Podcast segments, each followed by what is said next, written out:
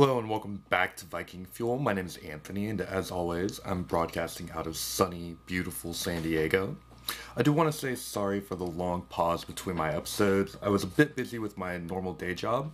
For those of you that don't know, I'm an audio engineer, and I'm currently mixing live bands at Humphrey's Backstage here in San Diego, which I love this job that I've got. It's actually kind of a cool job that I get to work with music all day.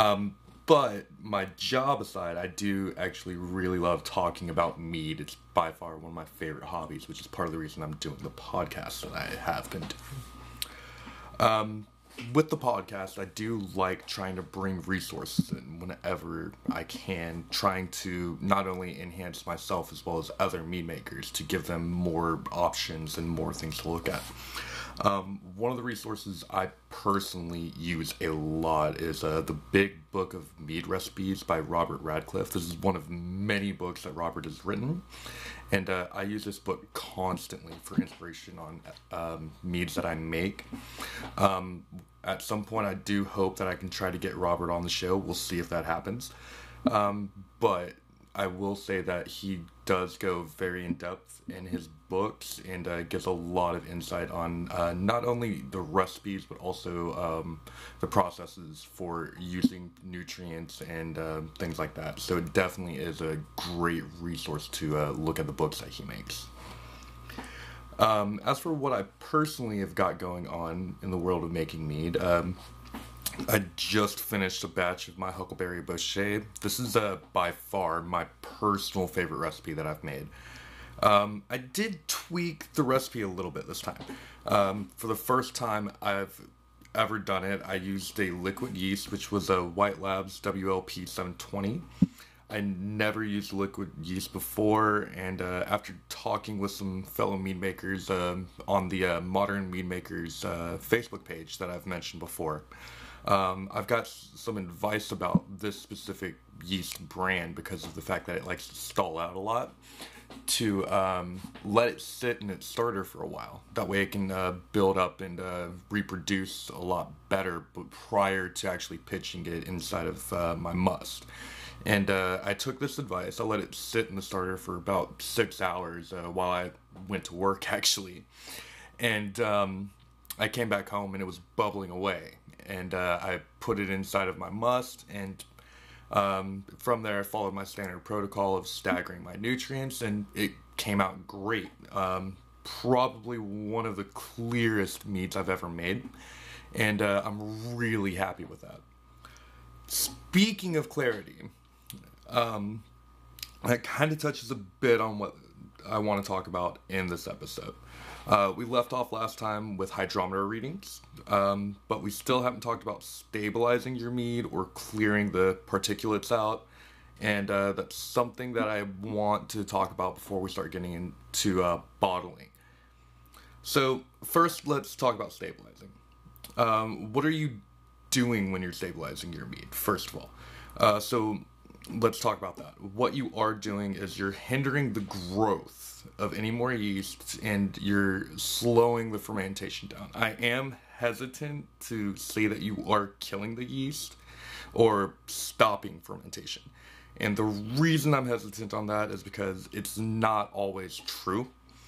And it is important to realize the possibility of the fermentation restarting after being bottled, as this still can create a bottle bomb if you haven't stabilized properly. Stabilizing is the best way I know of to prevent bottle bombs from happening. It's the best way I know of to stop your fermentation, but it still is not the absolute most accurate way of killing off the yeast. It doesn't necessarily kill it so much as prevent it from continuing to repopulate and grow. Now, if you want your mead to be carbonated, don't stabilize it. Your yeast will need to remain active to create the CO2 bubbles for your carbonation. Rather than stabilizing, let the mead reach the alcohol content you are looking for, and then from there you're going to use either carbonation drops or a conditioning sugar prior to bottling.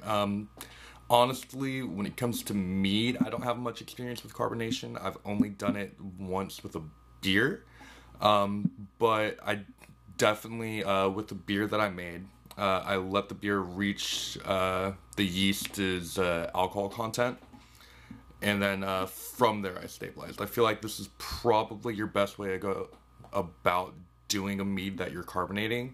That way you don't have as much of a risk of creating a bottle bomb. However, if you are using carbonated mead, there are options to prevent it from being dangerous, such as the swing tops, to where if it does happen to pop open, it won't necessarily cause a bottle to explode. It'll just pop the top off, and then you can just flip that back on. As for stabilizing, though, the way that I go about doing this is I'll first, prior to stabilizing, I like to rack my mead from the primary to a secondary to get it off the trub. And I feel like this helps a lot in my clarity by doing this. And then from there, I'll add my Camden tablets and my potassium sorbate. And then from there, what I do is I degas. For one, this is to bring the mead to being a still mead to where it's no longer carbonated. And two, it gives the stabilizers a good chance to get mixed up in the mead and make sure they're actually doing their job. And I'll let it sit there for a good days, a good few days, maybe a couple weeks actually even, before I start working on clearing the mead. And for those that don't know, what clearing is basically it's more of a fining process. It's not exactly necessary, but it makes your mead or wine look a lot nicer. It makes it look a lot cleaner. It helps get rid of a lot of the yeast particles as well as anything else that might be floating around in your mead. And basically gives it a nice shine, a more professional look to where you don't have random little things floating around on the bottom that make people wonder, well, is this even safe to drink? So for clearing, I often like to use what's called cold crashing. Now, before I get into cold crashing, I do want to mention that this is not a method for stabilizing. Cold crashing is strictly for clearing, and the reason I bring that up is if you try to use cold crashing for stabilizing as well as clearing, you might run the risk of your yeast reactivating, effectively creating a bottle bomb. And I want to try to make sure that I'm teaching safe methods as much as possible to prevent people from getting hurt. So do keep in mind, cold crashing does not stabilize. It is only a method for cleaning and fining your mead after you already have stabilized. So what cold crashing is, or the way I go about it, I should say, I take a small 1 gallon batch. This is normally the batches I'll use cold crashing on. And I just throw it in my fridge for about a week, maybe 2 weeks. And what this does is it'll start dragging all the particulates down to the bottom. And from there, I just rack off of those. I have found that while this is effective, personally, I prefer to use bentonite for my clearing process. And for bentonite, I'll talk a little bit about what that is. So it's a clay made from volcanic ash. And the way you go about using it is you'll want to read the package's instructions on this, because each package is going to have their own different way of doing it. Each company has their different specifics on how to do it, but the basic idea is going to be you take the bentonite, you mix it into water at a certain ratio depending on the company. You want the water to be hot so that it has a chance to dissolve. And then from there, you want to try to avoid getting any lumps or clumpiness in there. And once you've got it nice and mixed up with hot water, you pour it into your mead.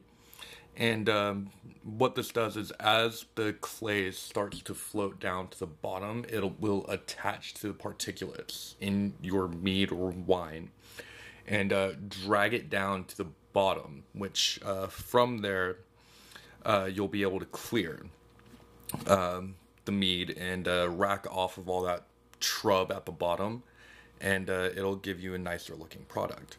Now, personally, like I mentioned before, I like using bentonite more than using the cold crashing method. I feel it brings me a cleaner product, and because of that, I'm using it more often as my clearing process. I do want to state that these are not the only methods for stabilizing or clearing your mead.